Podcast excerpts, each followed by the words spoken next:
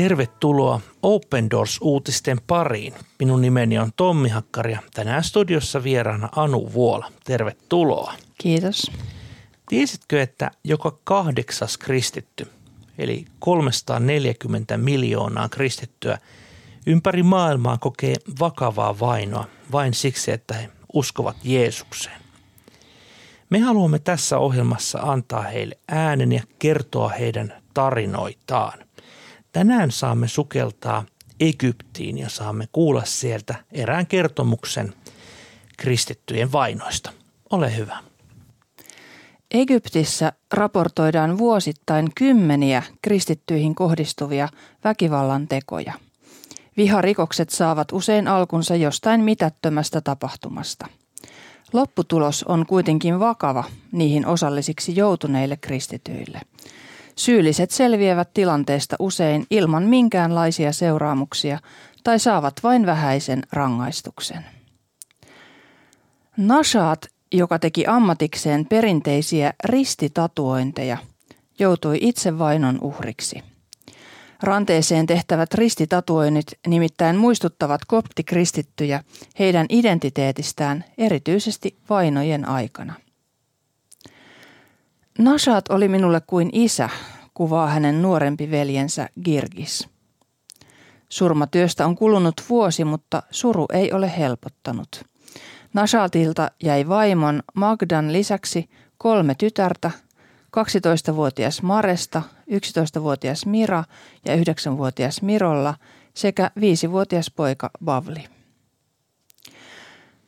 Kaikki alkoi siitä, kun vaimoni Mariam meni ostamaan uusia vaatteita ja kenkiä jouluksi, Girgis kertoo. Kun hän palasi kotiin, hän huomasi vian yhdessä kengässä. Sehän ei ole yleensä ongelma. Kengät voi palauttaa ja saada uudet tilalle. Vaikka asia oli hyvin tavanomainen, kaupassa tapahtumat kärjistyivät. Kun Mariam ja Nashatin tytär Maresta palauttivat kenkiä, kauppias tunnisti heidät kristityiksi – ranteiden ristitatuoinneista ja huivittomuudesta. Hän heitti kengät takaisin ja huusi, ettei tekisi kauppaa kristittyjen kanssa. Ällistynyt Mariam näytti kengässä olevaa vikaa toiselle asiakkaalle. Silloin kauppias sai raivokohtauksen. Hän kiskoi Mariamia hiuksista niin, että tämän kasvot iskeytyivät seinään. Sitten hän työnsi naisen maahan ja huusi, senkin kristityt. Mariam ja Maresta lähtivät kaupasta hyvin järkyttyneinä. Juuri sillä hetkellä Nashaat sattui soittamaan Mariamille ja kuuli tämän itkevän. Maresta otti puhelimen ja kertoi tapahtuneesta isälleen, joka lupasi tulla paikalle välittömästi. Sitten Mariam soitti miehelleen. Löysin vaimoni ja veljen tyttäreni kadulta, jossa toiset kristityt naiset koettivat rauhoitella heitä, Kirkis kertoo. Sitten hän meni kauppaan ja näki veljensä seisovan ääri-islamistien keskellä. Veli puhui kaupan omistajalle tavalliseen rauhalliseen tapaansa ja kysyi, oliko tämä lyönyt hänen tytärtään. Kauppias myönsi ja lisäsi, etkä sinä voi tehdä sille mitään, kristitty.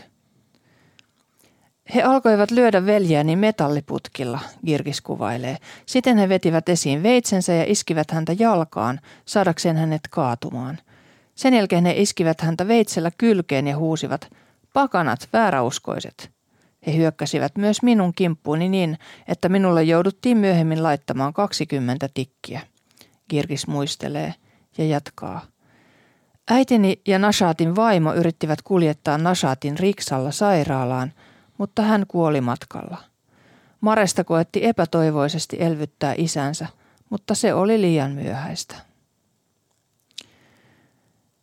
Girgis näytti puhelimeltaan videon, jossa arkku kulkee katua pitkin suuren ihmisjoukon saattamana. Nasatilla oli paljon ystäviä, sekä muslimeja että kristittyjä, hän sanoi. Naapuruston maltilliset muslimit tuomitsivat teon. He tiesivät Nashatin hyväksi mieheksi, hän kertoo. Tarina ei pääty tähän. Vaikka neljä miestä sai syytteet, vain kauppias sai tuomion – seitsemän vuotta vankeutta. Se merkitsee todellisuudessa kahta tai kolmea vuotta. Tuomioistuin katsoi, että kyseessä ei ollut murha. Yleensä murhasta saa Egyptissä kuolemantuomion. Tuomioistuimen mukaan Nashatin kuolema oli seurausta hänen ja kauppiaan välisestä tasaveroisesta tappelusta. Tappajaa ei silti koskaan pidätetty. Hän myi kauppansa ja muutti muualle. Jos hän pysyy poissa kaksi vuotta, rangaistus raukeaa ja hän voi jälleen elää asuinalueellamme ilman mitään seurauksia, Girgis selittää. Perheenjäsenet eivät ole enää turvassa kotikulmillaan. Tapauksen jälkeen maan ääri-islamistit ovat uhkailleet heitä. Pääkohteena on Nashatin tytär Maresta, joka on saanut outoja puhelinsoittoja. Niissä häneltä kysellään kaikenlaista ja pyydetään tapaamisiin. Marestaa myös seurataan säännöllisesti kadulla. Kerran hunnutettu nainen koetti työntää hänet riksaan. Kaikesta huolimatta perhe ei ole kadottanut luottamustaan Jumalaan. Kun he katsovat ristitatuointeja ranteissaan, he eivät ajattele vain Nashatia, joka teki ne, vaan Jumalaa, joka ei koskaan hylkää heitä.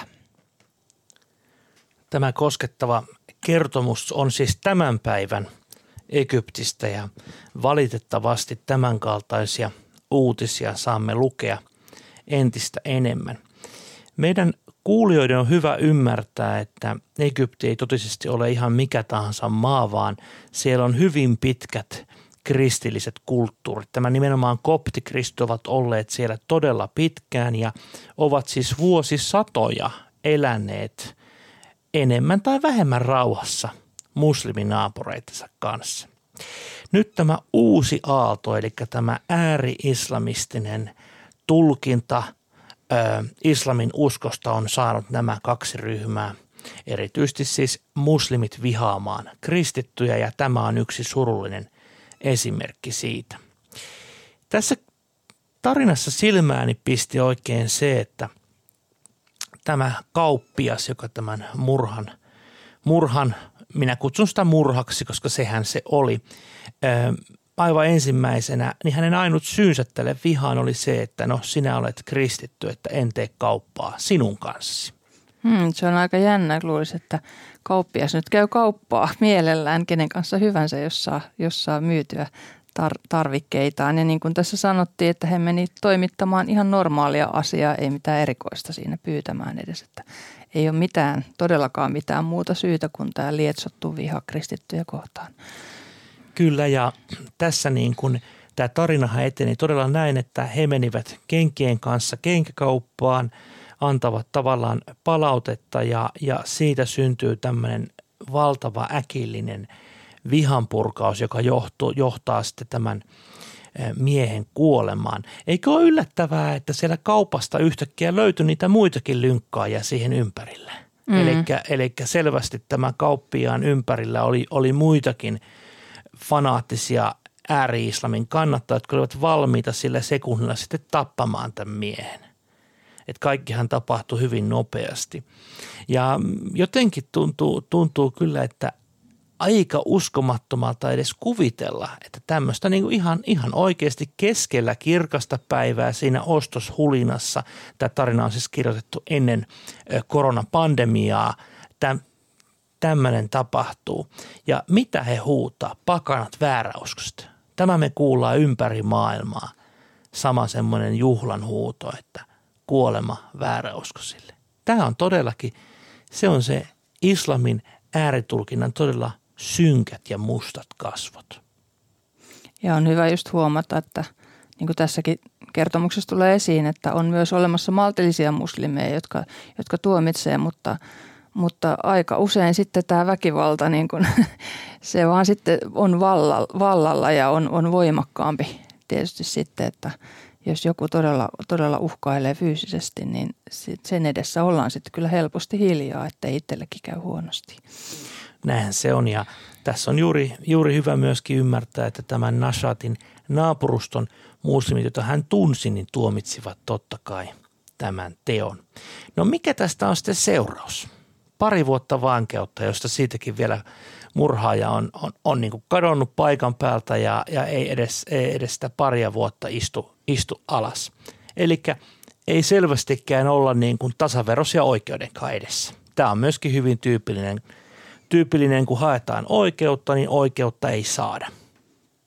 Ja tämä on tietysti meille suomalaisille hir- hirveä asia, että jos oikeuden edessä ihmiset ei ole tasa-arvoisia, mutta Egyptissä vuonna 2022 näin on. Kristityt ja muslimit eivät selvästikään ole tasa-arvoisia. No, ja tämä jäänyt. Ja nyt sitten tietysti, mitä, mitä, mitä seuraavaksi tapahtuu, tämän tytärtä ruvetaan painostamaan. Hyvin vastenmielistä. Että ensin murhataan isä, joka on tässä kulttuurissa semmoinen perheenpää ja vahvan turvan tuoja, ja sen jälkeen ruvetaan painostamaan nuorta tytärtä. Mm. Ja tämäkin on ikävä kyllä hyvin tyypillistä. Tyypillistä ääri-islamin ja näiden kristittyjen vainon yksi keino. Ja, ja tota niin, niin, ainakin näiden tietojen valossa, mitä minulla on, niin heidän tytärhän on aidossa vaarassa, koska siellä tapahtuu myöskin niin sanottuja morseammen kaappauksia, että naitetaan väkisin sut jollekin, jollekin tota, niin vanhalle, vanhalle miehelle ja tämmöistä näin, että tämä on hirveätä todellisuutta. Mm, ja kyseessä on 12-vuotias tyttö. Kyllä. Aivan niin kuin lapsi vielä meidän näkökulmasta.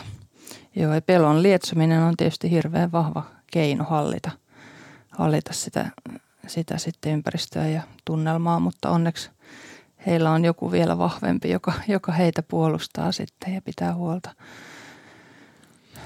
Kyllä, ja Egyptihän on World Wars-listan siellä 16 ja ikävä kyllä nousu suhdanteessa on ollut koko ajan, että viimeisimmät vuodet. Egyptissä todella on 16,3 miljoonaa kristittyä, että se ei todellakaan ole mikään pieni vähemmistö. Ja tuota, näin. Mutta jotenkin mä haluan, että tässäkin ohjelmassa me kuitenkin sinun kuulija kanssa hiljennytään vielä rukoilemaan näiden ystävien puolesta. Rakas taivaallinen isämme, näet todella – tämän perhe, joka on kohdannut tämän valtavan menetyksen heidän isänsä ja puoliso on murhattu epäoikeudenmukaisesti. Näet todella, että tässä ajassa ei välttämättä he ei saa oikeutta, mutta pyydetään Herra, että sä voit suojella tätä perhettä tästä eteenpäin. Erityistä nuorta tytärtä ja koko sitä muutakin perhettä. Anna myöskin tämänkin esimerkin tuoda semmoista tarvittavaa painetta Egyptiin, että siellä todella lain edessä kaikki olisi tasa-arvoisia. Tätä pyydetään Jeesus sinun nimessä. Tiestän, että lisää mielenkiintoisia faktoja ja tarinoita Egyptistä voit lukea osoitteesta opendoors.fi kautta Egypti. Ja ilmaisen Open Doors-lehden ja mielenkiintoisen rukouskalenterin löydät osoitteesta opendoors.fi kautta liity. Kuulemiin ensi viikkoon.